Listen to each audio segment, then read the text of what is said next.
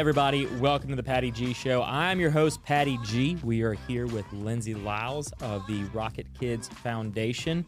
We're going to be talking about a race that prior to the show going live, I believe we just we established I was like one of the very first participants of that race within the first couple years of it actually being in service. So we're going to talk about all that stuff, which is a lot of fun. We're going to talk about training, triathlons, um, running an organization in the community, and really building a network of people that folks that move in from out of town instantly feel connected and instantly find a place in a city that seems so foreign. And before we get to all that, I want to give a big shout out and a wonderful thank you to our amazing sponsors that make this show possible Falaya Real Estate, Government Taco, Horizon Financial Group, Mallard Bay Outdoors, and Mercedes Benz of Baton Rouge. Thank them so very much for making this show possible, coming to you each and every Tuesday. And without all of that, Lindsey, welcome to the show. Thank you for having me. Thank you for coming on. I'm really appreciative of your time and learning more behind the stories of races that I've come to know and love so much as I think it's probably safe to say a former triathlete, as I haven't done one in many years. you can always years. return. You can return. I know, and I, look, I still got my bike in the shed. I still ride it every now and again. I still run. I need to run a little bit more, and I love swimming. So it's like I got to get back in there slowly but surely. I'll get back to be an active triathlete. You can do it. But you are, and you're involved with something called the RocketKidz Foundation, right? You're the treasurer. Yes, I'm the treasurer. I've been on the board since 2018 as the treasurer, and since 2020 as the race director for one of our races, RocketChix. Gotcha. So, how, how did you get involved with that? Because you're by day an engineer. I am. So how how did you get involved by being on a board of a foundation for, I guess, people of all ages? Yeah, so um, it really was because I participated in their event so much like you started um, long ago as a kid racing the races. My very first triathlon was RocketChix um, in 2009. I had never done any type of um, racing or endurance sports or anything like that ever in my history, but a friend and I decided that that was going to be our goal. We were going to sign up for the race, and um, we both had just had babies. And so we just took it on as this great goal of ours to do RocketChix. And so that was 2009. And since then, I continued to race, but also I became a volunteer for them. I was around more of their events. My kids were racing their events. And um, I just knew that the people that, that were a part of that organization were something special. And so it just came to be that eventually I made my way onto the board. I love that. So we're we're talking about races and events. Break down for people listening that may not be aware exactly what we mean when we're talking about Rocket Chicks, RocketKidz. What kind of race is this? What's all involved? So we have um, RocketKidz Foundation. We um, we strive to go out into the community and to embed families' lives by exposing them to healthier living, to activities, to events. Um, and that could be through things that we put on directly or through grant money that we give to others in the community. So the five events that we have are um, all triathlons. We have three that are for adults and two that are for kids. One of the adult races specifically being um, all female, beginner friendly triathlon. And then the two kids races, we have one called RocketKidz Rookies that's for three to 10 year olds. So the even the really little ones can participate. Um, and then later um, this summer, we have just the regular RocketKidz race, and that's for six to 14 year olds. So t- target crowd a little different for that one. The older kids can can participate as well. Gosh, and what is a triathlon? So a triathlon can be various distances, but it's always going to be swim, bike, run, and it's always going to be in that order. So when someone says triathlon, that's that's what they mean. You'll also often hear Ironman or um, Ironman distance races. So that that starts to go into the the long distance racing. That's 140.6 miles, and then there's Olympic distance races, which um, our last event of the season, Riveroo, is an Olympic distance race um, which is and it's called Olympic distance because that's what they race in the Olympics. It's a 1.5 k swim, a 40 k bike, and a 10 k run. So yeah, I forget they're all in kill. Uh, so it's roughly a mile swim, a 25 mile bike, and okay. a 6.2 mile run for the Olympic distance. Gotcha. Okay, that's manageable. that mile swim, though, I feel like for most people, like I mean, it all depends on who you are.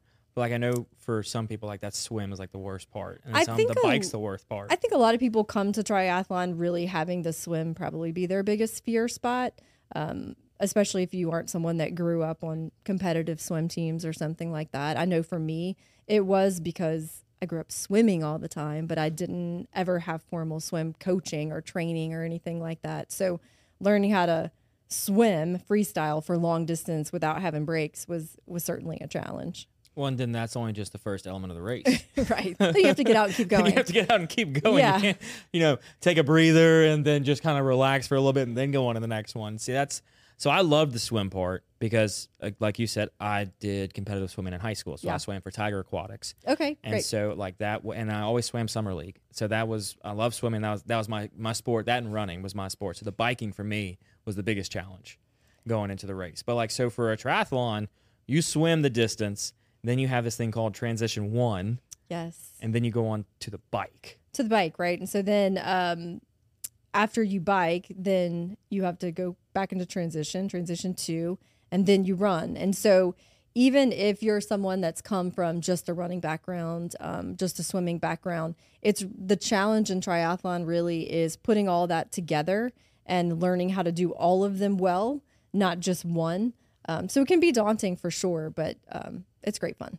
Oh yeah, it's it's a blast. I think the um, watching people inside the transition area, like my mom always said, it was a spectator sport. Yes. because it was fun just watching people run all over the crate, all over the place, and like that transition time is serious time. If you're competing, that's like It you is, gotta be in and out quick. especially if you watch um, some of the you know more seasoned athletes, or if you're at a big race. If you watch the pros, they'll do flying dismounts off their bike, coming back into transition. You know, they'll have their feet unhooked from their bike shoes before they get back off the bike, and um, yeah, they make it fun to watch for sure. Oh yeah, I was the I was the one who would get your foot out of the shoe and put it on top and leave the shoes clipped in. Yeah. So then you would run, hop off, leave your shoe, and then always like hit the ground and like throw your bike in the Yeah, air. no, So I don't. I don't even run. pretend to try to do that. Not at all. It took it. I It probably takes I was, I was much better practiced and rehearsed back then. Yeah, you have a lot of uh, adrenaline in a race. You know, you're Oh, yeah. trying to move quickly from one sport to the next, and remember all the stuff that you need, and get your gear on, and yeah, it's a lot of a lot of quick thinking and trying to kind of work under pressure. Yeah, Don't forget your race number. Don't forget your race number. That's like I've seen people to be turned around because they forgot their race number out of transition one and have to go back and get it. yeah, there's a lot of rules for sure. They can be daunting at first, I think, uh, to a lot of n- newcomers to the sport, but certainly um, manageable. And you know, that's kind of part of why we love to do the kids races. It's we we cater each um, event t- truly to the kids, and so for our rookies race, for example, the three year olds they can be floaties, they can have training wheels, their parents can kind of walk alongside them, but it's their first experience at a race, and they get a race bib and um, they get a medal at the finish line, and they they do all the things, and so it's really fun to see them kind of learn. And um, you know, I don't know how many times you did the race, but you know, once you do it once, you're like, "God, I've been here before. I know how to do this, and you know, it becomes something you look forward to and coming back to Yeah, you get a Um, lot more comfortable for sure. doing the same race again. So like I think I did Rocket Chick, RocketKidz maybe twice, but then like Yam City we've done like six or seven times. That was like our we would kick this like during was the, the winter one that time, you that, always that was, that was we, to. we Yeah. started off the year with, um, and we would always like during the year during this winter months plan out. Look at like triathlon.com or whatever the Yeah. website was to book the races. TriFind.com. That's it. it. is Try one. find trifind.com. And so we would look all in the fall planning out our races because we would also for some that were further out, like we were talking beforehand, um, the race out in Shreveport. Mm-hmm. It we would go and like stay a weekend, so it'd be like a trip for the family, and it was a thing that we would do as a family for all of us to get together, get in the car with six bikes on the back, and travel to wherever it was going to be. So it was your dad raced, and So my sister? my dad raced, my two brothers raced, and I raced. that's great. So it was four of us always racing, and then my younger sister started racing, and now she's actually back doing it. So I don't know if she's doing RocketChix, but she just did. Uh, is it River? With the one in uh, False River. Oh, uh, Louisiana Triathlon. That's one of ours Yeah. as well. So she so she just did that race. Great. So and she's going. I don't know if she's doing rock, but she got like two or three more planned this year. So she's getting back into, it. and I think my brother's getting back into it as well. But yeah, it was four of us like every time, and then we did Redneck Man. We were the first year they did Redneck Man out in Opelousas, I believe, and somehow we figured out that there was a group discount. So because my dad registered four All of- people, all of you. You he got got, a like a discount. bag, and they're like, "You figured out that there was a group discount we weren't aware of." so you, you get a bag and but within these races it's such a sense of like community before and after that it's just so empowering and such a fun environment at every single race Well, and I think your story is a good example of kind of what we hope for, right? You you race this as a young kid, and maybe that is your family's first experience with that type of event, and then you know all these years later, it's still impacting your family life in the sense that it's still a part of um, you know what your sister's doing and that it's kind of it kind of became a tradition as y'all were growing up to do those races. So that's certainly what we aim to do is to expose people to not only our events but just um, the atmosphere of um, and the community of racing and you, like you said before and after it's um, we love it to be a good atmosphere at the end of the race and really let people celebrate their accomplishment. Uh, Louisiana Triathlon is our sprint race that's in False River, and that race um, has been around since 1989. We haven't, RocketKidz. Foundation hasn't owned it all of that time, but um, actually this year in particular, we did some digging to try to figure out when it first started. And um, it has always been a fun, a super fun, festive environment. This year we did um, "Try Your Luck" was our theme. We always have a theme, and so it was you know casino poker based. Uh, last year was Derby for the Kentucky Derby because it was on the same day. So we always have a lot of fun with that race and really try to make it um, a different kind of party every single year that we have the race. So it's a lot of fun. so you'll have five races well, i mean what goes into the planning of these races every year It's it's a lot of work for sure uh, in event production. Um, Amy Morrow is our race director for Louisiana Triathlon and for River Roo, which are the two races that are held in False River. She has a great relationship with the city of New Roads and really has come to establish um, that for RKF as well. And um, they welcome us to their city for those weekends to have the races there, and um, they love to have us. But um, you know, you have to make sure that you have a good course, that you keep your athletes safe, that you have a good, fun environment for everyone, that you plan and prepare and communicate to everyone effectively. Um, you know, you want to have something that they remember. So when they come race, you know, the distance at different venues is going to be the same. But when they come, especially to Louisiana, if it's people traveling from out of state, for example, we want them to have like a good, fun Louisiana atmosphere. So we really go out of our way to try to make that be the case. yeah you want to make it feel like where the race is you're bringing that culture into the environment Absolutely. Absolutely. And and for new roads in particular, you know, we'll use some local vendors from around there to provide post race food, for example. So, you know, trying to bring the community into it as well. We'll often get um, the high school students from the local high schools to help set up transition, you know, make them an active part of it as well and see kind of what goes into an event that has to be produced for, um, you know, hundreds of people. So, Yeah, so like that's part of the, the you know the foundation's goal is getting that community involvement not only in racers but also volunteers and support staff because it's not an easy task to put on a race. It's not. And the volunteers, we can't do it without them. Um, we're a volunteer board. So, you know, we're, we're volunteers ourselves, truly, uh, volunteer race director. And um, I do a lot of work to try to get volunteers ahead of time to make sure I have enough people out there. Um, I know this year in particular for RocketChix, um, my godchild's Girl Scout troop is going to work an aid station for me. So I'm bringing in kids that way, even though it's the RocketChix race that's not for them, but they get to be out there, see see women out there doing something for themselves. I love that part of it. I think that's great. Um, but truly, the volunteers are everything. And you know, as an experienced racer, I've had those moments on the, especially the back end of a long day of a race course of Ironman, for example, where you're just you can't think of anything else so you're just thanking every single person that you can see because you truly are so thankful that they're out there, you know, at an aid station working at an intersect an intersection, you know, playing a crucial role in your safety and it's great. I love the volunteers, especially in in those um I guess emotional moments as you get towards the end of a, a Oh, end of a those race. emotional moments. Those are those last few stretches of the run are like brutal just to get through. They are. And depending on the race, it can be for different reasons. I mean, I've had I've cried at a lot of finish lines, but if it's a shorter, harder race, maybe it's just this sense of accomplishment really. You know, you've gone out there and put your training to the test and done what you came out there to do. For longer distance races, sometimes it's a bit of survival. You know, you're just out there trying to make it, trying to finish in the time and um, doing everything you can. So the tears come for for other reasons then. But um, yeah, finish lines are great. They're really the icing on the cake for all the hard work you've done and everything you've put into it. So, RocketChix was your first race. What was it like training for that? So I had never really run more than a mile. I did not own a bike, and I had never had proper swim lessons. So you were ready to rock and roll. I was ready you were to go. Perfectly Yes. prepared. and I had just had a baby. so oh yeah, Knit all the check boxes. I um I joined Crawfish Aquatics, so I started swimming with masters swimmers there, and um, I think I might may have even done a swim clinic or two prior to that race.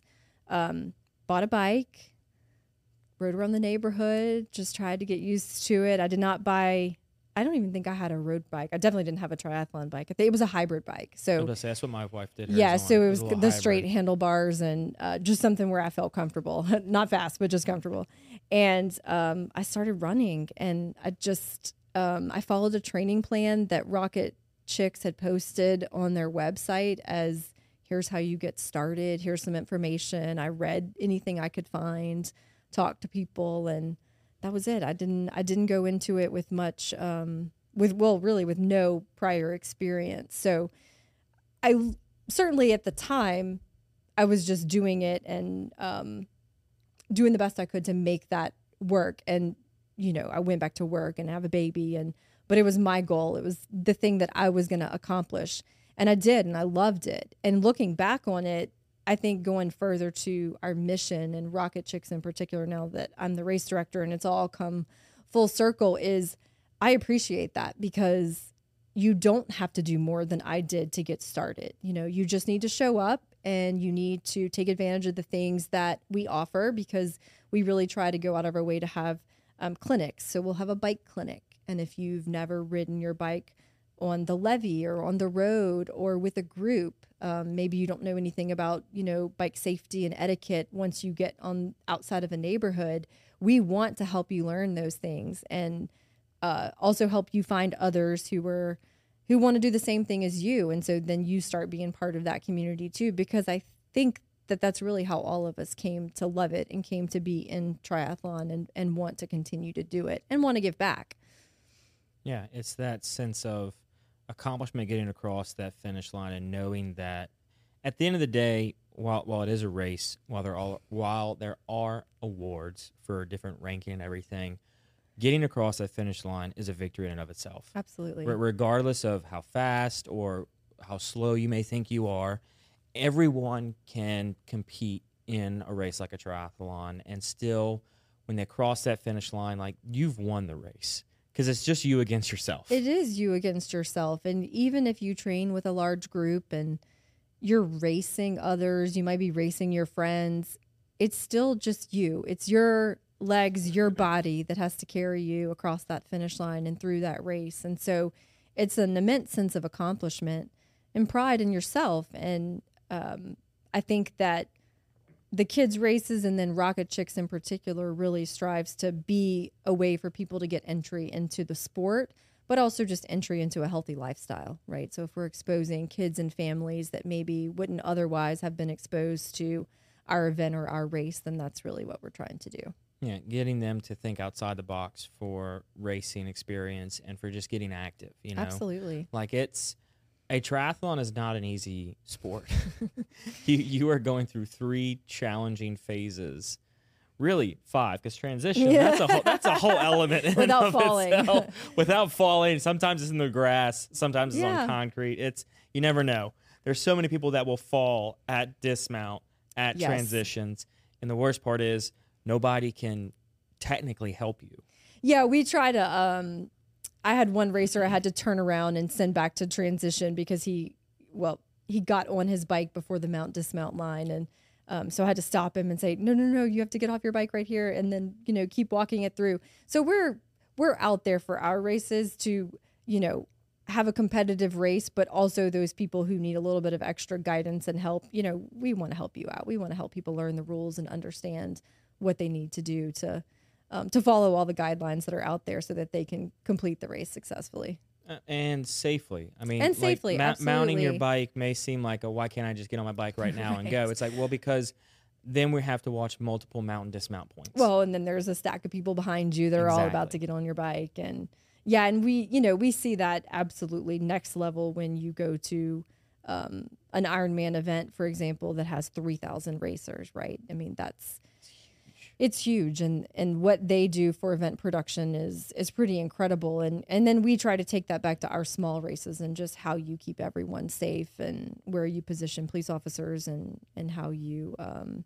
get people in and out the water and water safety. I mean uh, things have changed and we learn along the way as well so.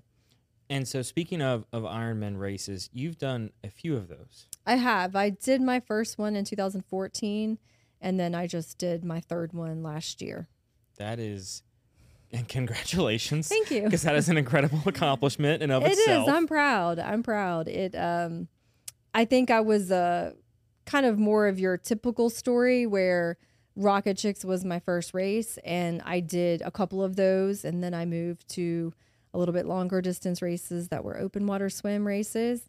And then from there, I did a half Ironman, and then I set my sights on Ironman. And so it was a long progression of five years, really, from the time I did my first race until I, I crossed my first Ironman finish line. So it was it worked because you know you learn along the way you you kind of learn how to um, structure your day and your training and how to get it in and if you go from you know a sprint race to ironman uh, it's a lot to overcome people can do it but it's um that's that's a special challenge in and of itself so i kind of slow rolled into it and learned about myself along the way had coaches um, when i first started racing I didn't have a coach or anything like that. It's really not necessary. Um, there's so much information available um, for beginners. So if someone's afraid to not come do RocketChix because they think they don't have a coach and don't want to, you know, jump in without enough information, we really can help. There's there's so much information out there for training plans when you're just getting started. And then as you get more advanced, yeah, coaches are great. I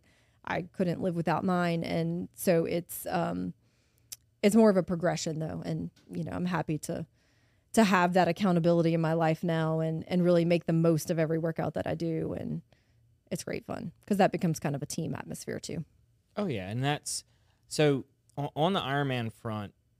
How do you train twofold? How do you train physically for the race, and then how do you train mentally for the race?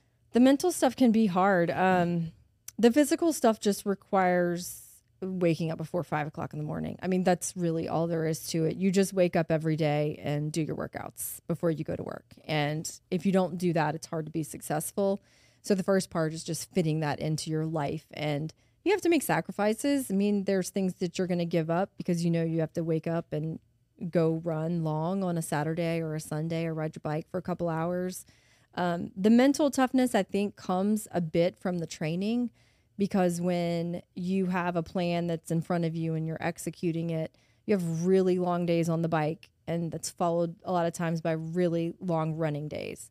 And you are absolutely exhausted. But getting yourself through those long workouts and those long weekends of just relentless training, it starts to build up your mental toughness as well.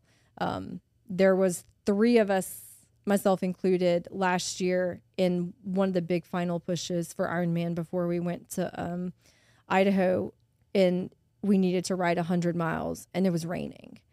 Like, we're going. It's not lightning, it's not storming, it's just raining, and we're going to ride 100 miles in the rain. And we did.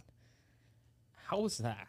It was actually a little better because it wasn't as hot. It was cool. Our race was at the end of June. And so our big tough weekends were May and the beginning of June. And so, you know, just like now this year, it's already so hot outside. So that little bit of cloud cover and rain was actually not all that miserable. It sounds worse than it really was, but you know, you're wet and you're you're you're just out there and you're like I'm going to just finish this and it's going to be what we do today and we did it. That's awesome. Yeah. So to put it into perspective, how long did it take you to do your Ironman? So um, the first two that I did, one was 13 hours and something, one was 1248 or something like that, 1250. Um, those were both in Chattanooga. We had a very large group that was going to do the one last year, um, and we are we kind of have a little backstory because prior to COVID, we originally we all like to sit down and pick the race together. We want to we want everybody to be in on this and we're going to do this together and you have to sign up early and it's a big You gotta sign up commitment, right? early for some races. Uh, usually about a year ahead of time. yeah, I think the the River Cities I was telling you, like we had to wake up at like four or five in the Oh, morning. because it would sell out. it would sell out like Yeah. 30 minutes. And it was like 400 people that did the race. Yeah. So a lot of times you're planning a year ahead. You're making a huge life commitment and financial commitment if you're going to, you know, travel somewhere. So we decided that we were going to do Ironman Santa Rosa and go to California and do wine country and we were going to do that on the tail end of our race and it was going to be perfect. Well, then COVID hit and that was the last year that they were going to host that race. And so it got canceled altogether. Ultimately, it got canceled altogether. And so they allowed us to defer, and we picked a place called Coeur d'Alene in Idaho. It's a big, beautiful lake. You fly into Spokane. It's gorgeous up there. Average temperature at the end of June is 78 degrees. Perfect. That's like our December weather. right? so we train and you know, we we're disappointed that we're not racing in California, but we all kind of pivot and regroup. And as the we were leading up to the race, they were having an unusual heat wave and it got worse and worse and worse. And race day was 112 degrees. So we thought that we were going to be at an advantage coming from training in the heat and take all of our fitness and go to this beautiful low humidity cool place. And it was so hot. And talk about mental toughness. I mean that was the hardest race i've ever done in my life. I barely finished. There was a large amount of our group that did not finish and it wasn't for their lack of trying or anything. It was the conditions of that day were absolutely brutal. And the sun also rises at five o'clock in the morning and it doesn't set until 10 p.m. that time of year because you're so far gosh, north yeah. and um, west. And so you're just beat down by the sun all day long. And it was, For an Ironman, nonetheless, like that's it was tough. that's in the sun all day. It was tough. People were dropping out like flies and it was, you know, it was like carnage out there on the race course, really. And it was hard to see your friends who were on the bike with you, you know, the loop before, and then they're standing on the side when you come, you know, off your bike and they've and they've um, been pulled from the race or made the decision to not continue on because they weren't going to make the time cutoff. So that was the hardest thing I've ever done. I wanted to quit a million times, but that support group that I talk about and I always go back to, they my family was there and all of our training partners were there. My wife was there and it was no, you came here, you can do this, you keep going. You just keep putting one foot in front of another. And I walked the majority of the marathon, which is a miserable experience in and of itself. Um, but I finished and I did it. And I think I've retired from Ironman distance races now. I don't. I don't. That I one left a mark. you. Yeah, I would. I would not blame you at all. So, uh, there's another element to that Ironman race you mentioned: the fact of the time cutoff. Yeah. That's not particularly the case for every race. We we mostly do have time cutoffs. So from an event production standpoint, if you think about it, we um, have police officers out there. If it's a big event, then you're going to have roads that are specifically closed for you, or you know, for in the case of our kids' races, we're using YMCA parking lot facilities and their pools. So there is kind of a natural we have to get out of here by a certain time of day for logistical reasons. Um, most of the time, the cutoffs are generous for our short distance races, even for those who are new to the sport and um, are coming out there just really trying to finish as their goal. um, we certainly want everyone to have the best race, race day possible. But the Ironman cutoff is kind of its own unique thing because it's always known it's 17 hours. You have 17 hours to do this race. Back in the day, they would start as a mass start. Everyone started at the same time, and everyone had to be done by midnight. And so that was how they controlled the race day, right? I mean, you Right. started together and everyone had to be finished. Now, due to swimmer safety and kind of improved safety standards, they roll people in one at a time for the start. You still personally only have 17 hours to finish the race. Um, and so when you're at the back end of those courses trying to finish your marathon, you're doing You're doing the math. you're doing Ironman math, which gets really tough when you're, you know, in your 15th, 16th hour trying to figure out if you're going to make it. And, um, but the finish line of an Ironman, especially those last finishers, that's a magical place to be. Those Oh people are yeah. pushing so hard to get themselves there, and sometimes they finish with seconds to spare. And it's, it's one of those things that even if you finish earlier in the day, I've been there later in the evening watching the later finishers, and when I wasn't one of them, and it's it's magical. It truly is magical. Yeah, and then those, you know, going back to like the rules of everything, the the devastating moments. I think I saw a race where a lady was coming in from the bike, and they were all yelling at her, "Get off your bike!" Because it's like again back to the technical rules. You have to dismount your bike by a certain time. Yes. And she like missed the cutoff by like two seconds, Oh gosh, and like that to me, I'm like as a like as a as a racer, like that is devastating. to devastating. to get to that point. You finished biking 100 and what 15 112 miles. 112 miles. You finish by getting 112 miles, and then at the dismount, get told you cannot continue the race by like two seconds. I can only imagine that's absolutely heartbreaking. Um, yeah, you you've put so much into it, and you know you've you've given your absolute all, and sometimes the the day just doesn't give you what you wanted, and th- I guess that's part of the adventure and the unknown of it. I mean, I've been racing for guess 13 years now at various distances, and I still go back to um, shorter races. I'm, I don't. I didn't only stick with the longer distance ones. We would do half Ironmans, and um, I'm doing an Olympic race uh, at the end of the year. But it's you can do all the preparation in the world. You can execute a training plan absolutely perfectly. But when you come to the race, we didn't know we were going to have 112 degree temperatures in, in control it. Idaho in June. It wasn't supposed to be that way. They don't even have air conditioning in most places up there because their temperatures are never that high. Um, but that's kind of part of the the fun of it is you don't know. You've got yourself prepared. You've got the race course in front of you, and you just have to do your absolute best to problem solve your way through the day. I think that's why probably as an engineer it appeals to me so much because it really is truly about problem solving. Every every little part of your day is a new problem and you just work your way through it and get yourself to that finish line. Yeah, it's just a matter of getting across the line in time to complete the race. Yeah, and certainly um, for faster runners and and racers, that can be different. That can look different. You know, theirs could be absolutely killing it or placing in you know a top spot in their age group or placing in a top spot in their age group and winning a slot to Kona. I mean, it can be it can be different for all of us, and even as our group of girls that we primarily train with, everyone's out there with their own goal that day, and all we want for each other is for each person to have the best day that they can have. Yep. And that's what it's really all about for us. And I mean, and, and it comes down to you. In one race, you'll do well, and the other race, you won't. Absolutely. I did the the the Baton Rouge half marathon, and in December, and I think I was doing like seven fifteens, and then I did the full, and I was like eight and I was like, that's such a different drastic time to Yeah. change, but like it's also the distance Yeah, doubled, Absolutely. and so and like my training drop, and it's like that's proven right there to you, like to mentally, it's like Mhm. okay.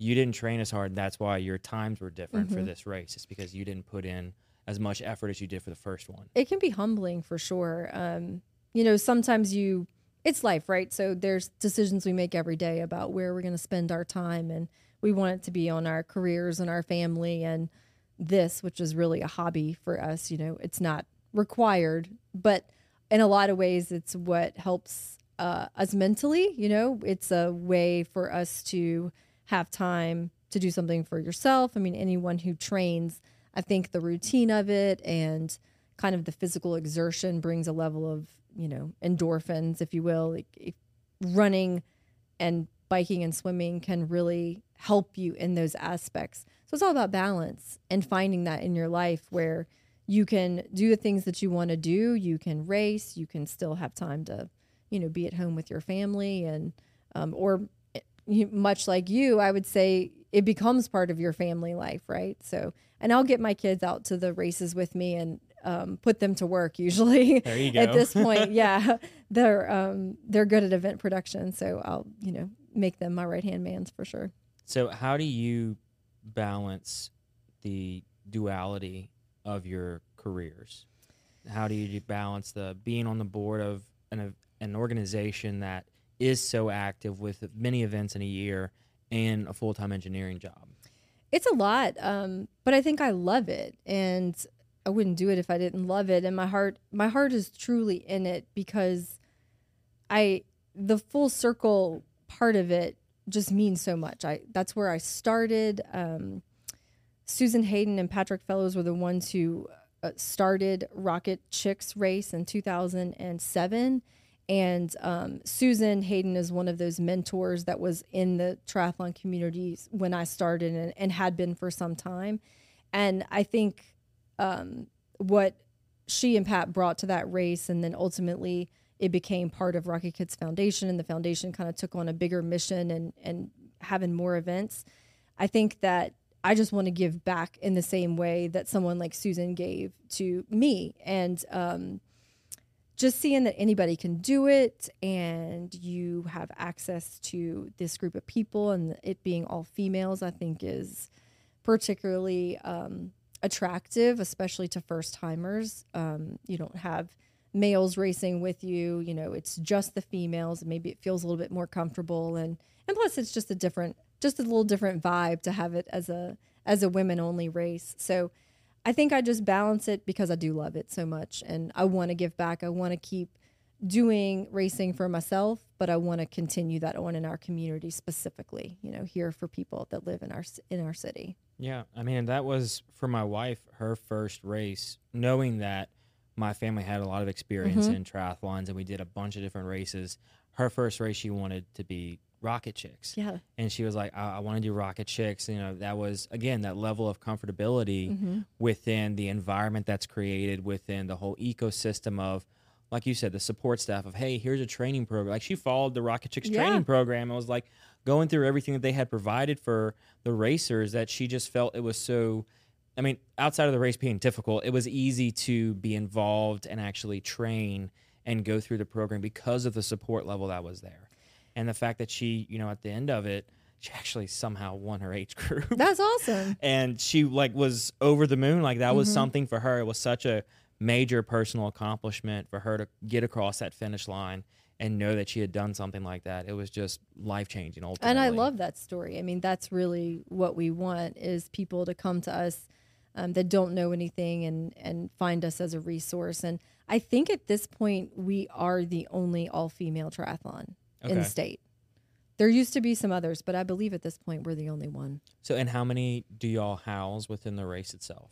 So this year we're looking at around selling out at 250, and I expect to sell out.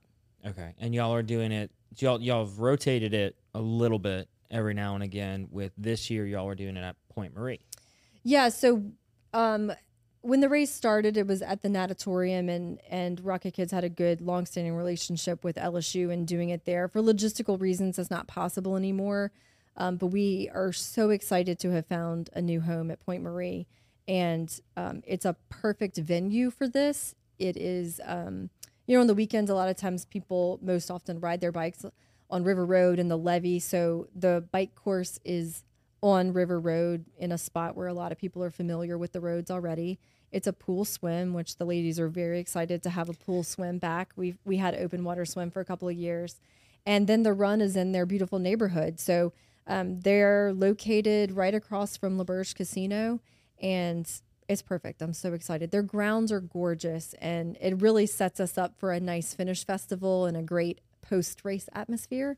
So that's what we're really excited about. Yeah, they've got amazing grounds, amazing neighborhood over at Pointe-Marie. We've done several events there, several activities on the grounds, and just seeing what they've done in that community is really incredible. And knowing that it's it, it's a different feel altogether when you get onto that cobblestone Mhm. entrance way that you kind of lose yourself outside. That's your, you know, 10 minutes, 15 minutes from bad from LSU's Yeah. campus.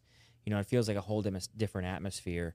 And when I heard that it was going to be a point where I was like, oh my gosh, like it makes so much sense that it's there. and they're happy to have us. I mean, I think they love to ho- to host events, and it's a way for them to showcase their neighborhood to people who may not otherwise have even known that it was out there.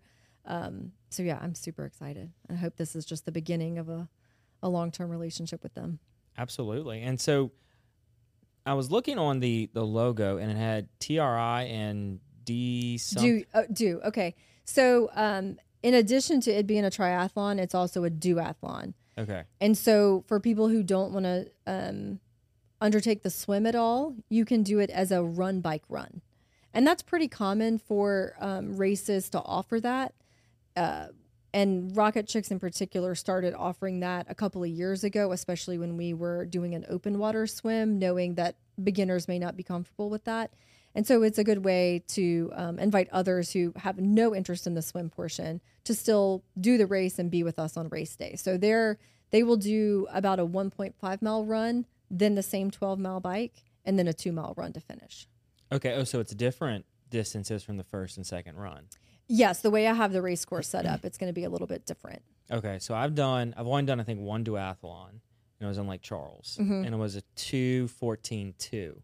And you're running the same two. Yeah, you're running the same two. So yeah. I, didn't, I didn't, I guess, I mean, a race can be whatever distance you want it, want Yeah, it to be. and in my head, it was like, oh, it's got to be the same No. before or after the bike. No, and sometimes you can even do just bike run. I mean, depending on the logistics of your race. So for Louisiana, run.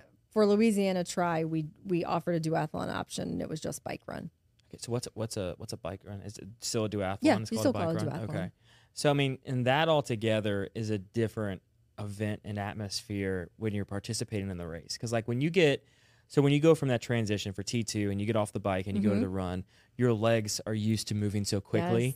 And then you get in that run and you just start at like a dead sprint almost. Then your legs realize we're not on a bike anymore. Going out too hot is uh, always something that happens to most people. Uh, yeah, it's it really requires a little bit of practice. So a lot of times after we do long bike rides, we'll do 15 minute runs, um, and that helps you simulate that feeling of going straight from the bike to the run, because it is a very strange sensation that you kind of have to get a- used to. a brick, right? Yeah. A brick workout basically meaning that you're just doing two things at a time. So you don't want to break it up with you don't want to do the run portion later in the day. You're really Mm. trying to do a bike ride, immediately get off and go do your little run and it just helps you get used to that feeling. And then that for a triathlon specifically and a duathlon as well, that type of training is so important than just doing all the events individually time and time again. It's like at some point you either got to do them all together Yeah. or you got to group them together because if not, you're going to come race day when you're used to biking for two hours and getting off the bike Yeah. and then being done. That run's going to hit you a whole different way. And there's a lot of people who are way smarter than me in, in the coaching realm, but just from my personal experience, yes. And having a good training program that you follow that really takes all those things into account is is pretty crucial, especially when you're getting into the the longer distance races because you're really trying to prepare yourself for the physical aspect of it on race day when you're going to be out there for, you know, five, six, seven hours if it's a half Ironman, and ten up to seventeen hours Long if it's time. a, uh, yeah, Very very long long, time. time. if it's a full Ironman. So yeah, So, and within that, there's kind of almost a sense of community around the training aspect of it. So, in Baton Rouge, y'all have, or Baton Rouge and surrounding areas, because I know you said Maha's in it, so Yeah. she's in St. Francisville. yeah. So, Baton Rouge and surrounding areas, what a group do y'all have here locally? So it's called Group Three, and it started a little bit as kind of a silly joke. And um, the the origin of it is that um, someone, another one of our friends, had made a, a post on Facebook about, oh, I saw two groups of athletes out there training for races this weekend. One of them was, you know, crushing it in the hills, and the other one's like going fast on River Road. And Maha was like, what about the third group? Well, those slow but fashionable triathletes, and that's where third but group, group three, came from. So we do not take ourselves too seriously. We um, love to have fun together. We started. Maha was one of the founding members of it, And it started kind of as a Facebook group that was just meant to inform a couple of people of where people were going to meet up for rides or runs. And it started with, I think, five. And I, I didn't look before today, but I there's probably 110. There's over 100 for sure. That's incredible. Females in our Facebook group. That's, you know, hey, someone told me to find y'all. I just moved here. Need I need people to train with. Would love to make new friends. Like, come on. We'll we'll get you. We'll we'll show you where we run often, where we bike often. You can train with us. We have a Christmas party every year. We ha- Christmas we party? have a Christmas party. Yes. We have so much fun. that y'all are beyond just a group of of women wanting to train. Like you're a, almost a legitimate organization at this point. we, we, we almost are. We also have people have told us that we have the best cheer section on the Louisiana Marathon uh, marathon course. There's um, a specific corner where we always set up, and we have a group three. We call it the twerk zone. A big. Twerks. we play loud music, and we if we're not racing, then we're there. And so usually there's always a pretty good group of us that are just spectating, not racing, and we love to look for our people at that corner. We know who's coming, when they're coming. We're cheering them on and, you know, watching them do great things. So, yeah. So and if We Ma- have fun. If, if Maha and Nelly are involved, I'm sure there's got to be like some T-shirts or something Oh, that says yes. Group Three. Yes, there was group three tri kits. There's group There three was tri kits? Yes, they they made tri kits for us. Yeah, absolutely. I hope they have like The their- their- fashionable they- part. uh, absolutely. I know she always so she always races with her her big bug eye glasses with polka dots Yep. on them. Absolutely. So did she at least put like basic fitness or something down the side of the suits? We or- have basic kits too. We have basic kits too that are adorable. Yeah.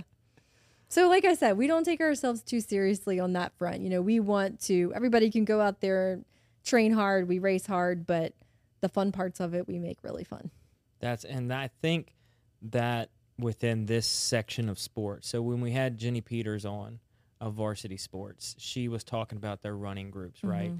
And hearing like from what you're saying with Group Three about all these these runners and these athletes within this triathlon, duathlon running space, it's such a welcoming environment and a welcoming community. Of it's literally, yeah, you just moved here from California. Absolutely, come on board and come and join the fashionable group. Like that's Yes. it's just this sense of unity and this sense of connectivity for everyone trying to achieve a similar goal. And I think it it absolutely does that, and I hope it continues to do that. And I think that it kind of um, it's also why I do what I do for the foundation. I think because we're trying to have a sense of community. I Baton Rouge is not known for being number one on health and wellness and outdoor activities. I mean, we know that, right? We have a big battle to fight in that space. But doing what we do and being able to have events that expose families to um, an atmosphere they wouldn't otherwise have known about, and maybe their child races and and the aunt comes and she's never seen a race and now she's interested in racing or just doing something for their family that that makes them healthier um, because it's, that's what it's really all about. And the flip side of it is our grant money. So the proceeds from our races and our sponsorships that we get we turn around and put that money back into the community. So we um, accept our grant applications are open right now. You can find it on our website. And we support all sorts of different programs. We support things like Girls on the Run that already have an established program for young females um, where they have kind of an after school program and they end it with a 5K run every season. So that's a an established program, but we help support someone who may not have been able to participate otherwise. Um, there's swim programs that we support for. Um, one's called Inner City Swim that we've supported for a lot of years in the past, where kids who wouldn't have access to swim lessons otherwise are provided the opportunity to have swim lessons. We provide playground equipment for schools that cater to um, children that have learning disabilities or communication um, disabilities. And so we try to get our hands in all different parts of the community. And really, that's that's the way we give back you know, even more than the races sometimes. It can be how we impact those lives outside of just a race environment. Yeah, like the race environment is just one element Absolutely. of what the foundation stands for. Yeah. And it allows, you know, longtime racers to continue to race with us while we continue to serve our mission on the side, right? It's new people and people who have been doing it a long time. Plus, in the background, we we want to take that those funds and put them right back here in our community to to do better things and and make this place better. You know, I've lived here my whole life. Um, I grew up in Baton Rouge, went to high school here, went to LSU, and if you look hard enough, there's lots of people working in the background to make us better. Yeah, they are doing what they can each and every day, even if in a small part, Mm-hmm. to try and make one thing better Absolutely. about Baton Rouge. And I think that's what the foundation's got going on within all of their stuff. Yep. So, what do y'all have like any upcoming events? Any upcoming? So the next actual event that we have, the next race, is the RocketKidz Rookies race. So that's on June 26th. It's at the Manship YMCA. Um, that's near Perkins and Siegen. So the whole event takes place on the grounds of the Y. And um, after that is my RocketChix race. That's going to be at the end of July, um, July 23rd. That's at Pointe-Marie. Um, going back to the RocketChix and, and kind of pulling in beginners, I also have a swim clinic on June 11th that's um, being hosted and put on by Tiger Aquatics for us. And so that's a great way for maybe um, someone who doesn't have access to a pool regularly or wants to get some additional like swim pointers. I'm going to be there to talk about the race and answer any questions um, to to the RocketChix that are there. You know that want to come even maybe they they haven't even signed up yet, they can still come to the swim clinic, ask some questions, get comfortable, and hopefully come race with us. Um, and then we have the regular RocketKidz race that's at the end of the summer on July 31st. And then our final event of the season is River Roo, which is the Olympic distance race, open water swim in False River that's held in New Roads. And that's on October 29th. October 29th. Okay. Excellent. So, for those that may be interested in browsing and possibly entertaining the idea of getting back into the triathlon space or into it for the very first time, whoever who you may be, um, where can they go to find out more information? So rocketkidz.com is our website. There's links to all the signups. There's additional information about each of the different races.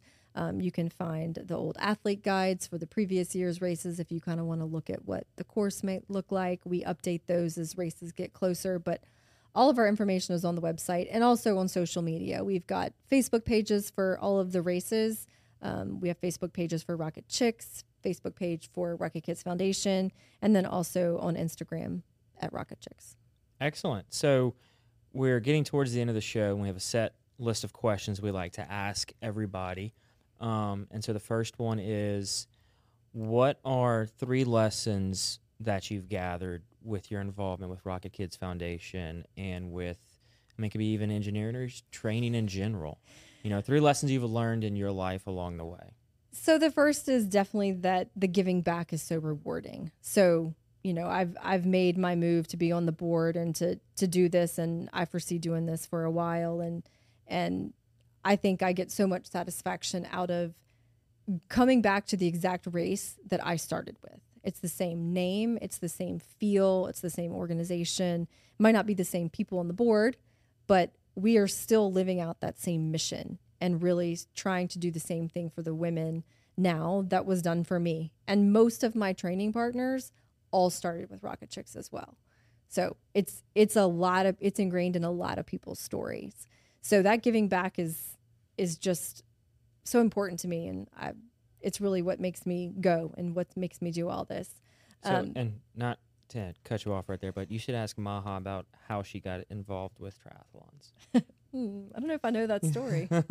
ask I'll have to ask her. ask ask her how she got involved with triathlons. But anyways, on to the second. Uh, okay, so the second, I would say anyone can do this. So, um, being someone that did not come from that endurance background, I wasn't a summer league swimmer. I wasn't a cross country kid. I wasn't a track kid. Um, I did gymnastics in middle school and high school, and anyone can do it. You can line yourself up. You follow a plan.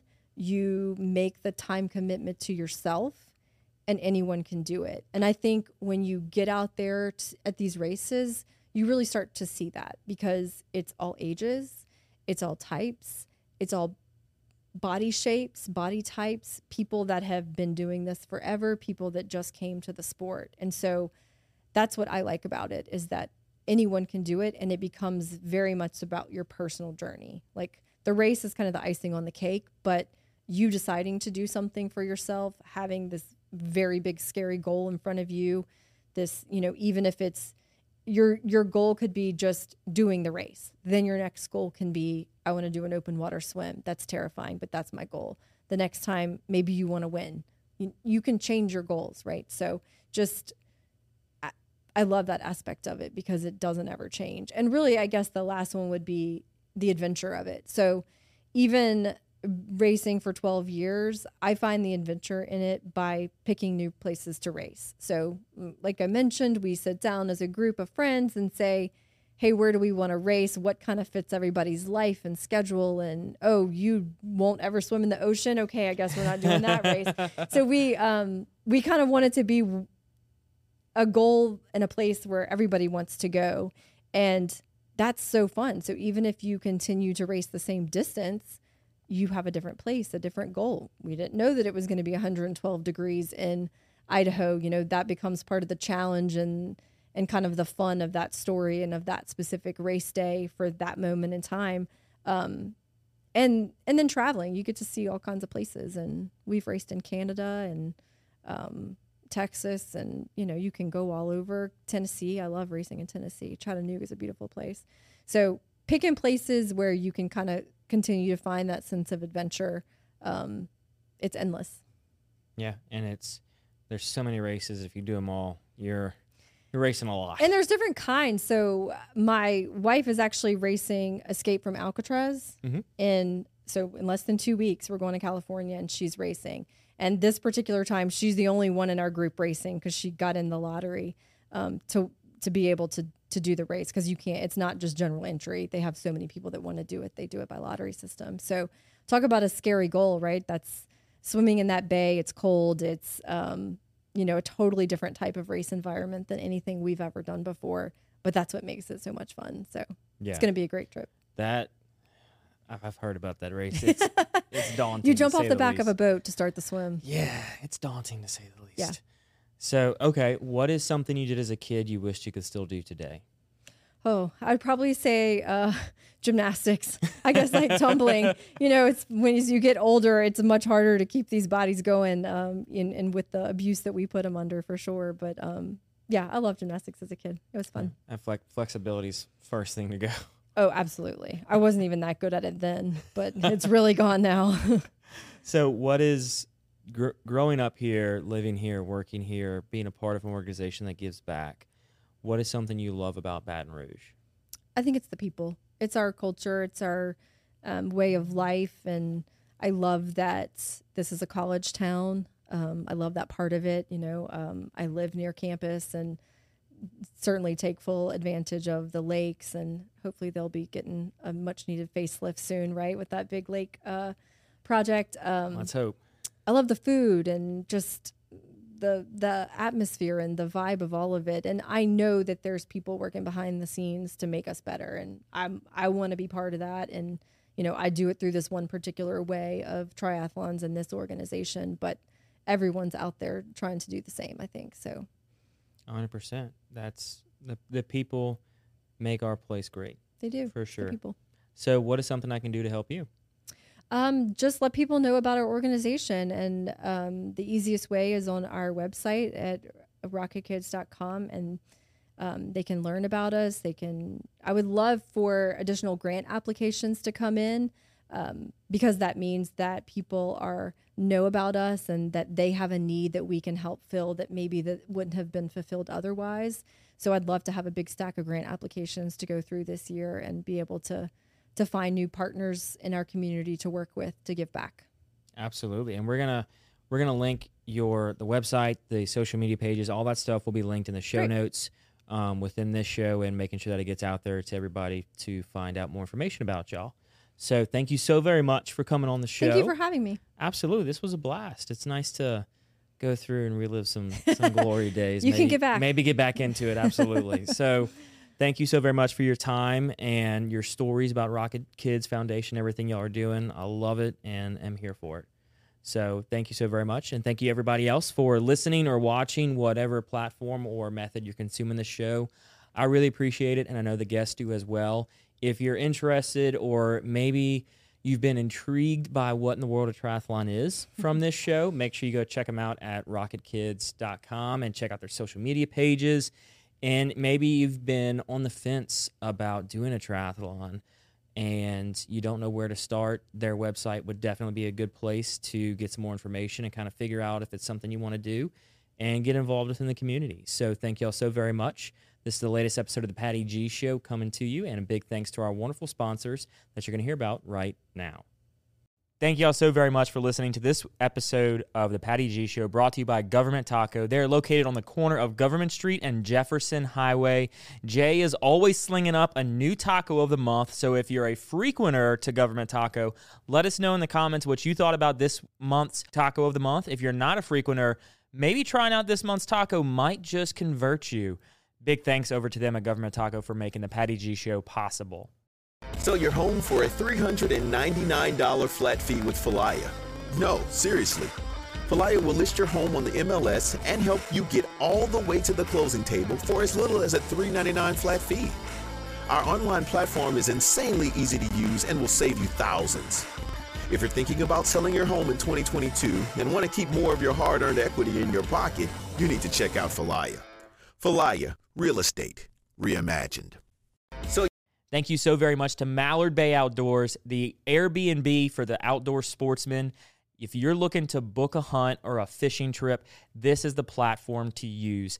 They are a past guest of the Patty G Show. We got to learn all about what they're doing from the ground up. They are really revolutionizing the booking process for hunts and fish all across the country for your next hunting or fishing experience, or maybe your corporate retreat. You're looking for something to do for your employees. Book a hunt or a fishing trip with Mallard Bay Outdoors, and they will take care of you every step of the way from organizing it with the guides and the captains to making sure you can take care of them at the end of the trip. Mallard Bay Outdoors, a proud sponsor of the Patty G Show. At Horizon Financial Group, we enjoy helping others achieve greater confidence, clarity, and direction in their lives. We realize everyone's path to financial success is unique. Sometimes you just need a friendly guide along the way. Whether it's customized financial planning, individual wealth management, or servicing your company's retirement plan, we've got the team with the experience to help you reach your goals. Horizon Financial Group, helping you provide, protect, and prosper for those counting on you. Visit us at horizonfg.com. Cetera Advisors LLC, member FINRA SIPC. Cetera is a separate entity. Thank you to Mercedes Benz of Baton Rouge for making this show possible. Nick Pentis is a past guest. We love having him on.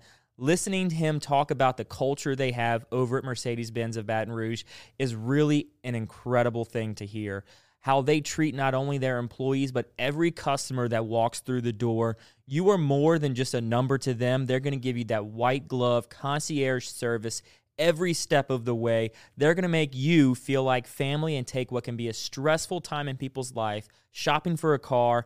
They're going to make it so enjoyable and so pleasurable. You're going to want to go back there time and time again for every new vehicle. Thank you so very much for Mercedes Benz of making this show possible. Complicate ya.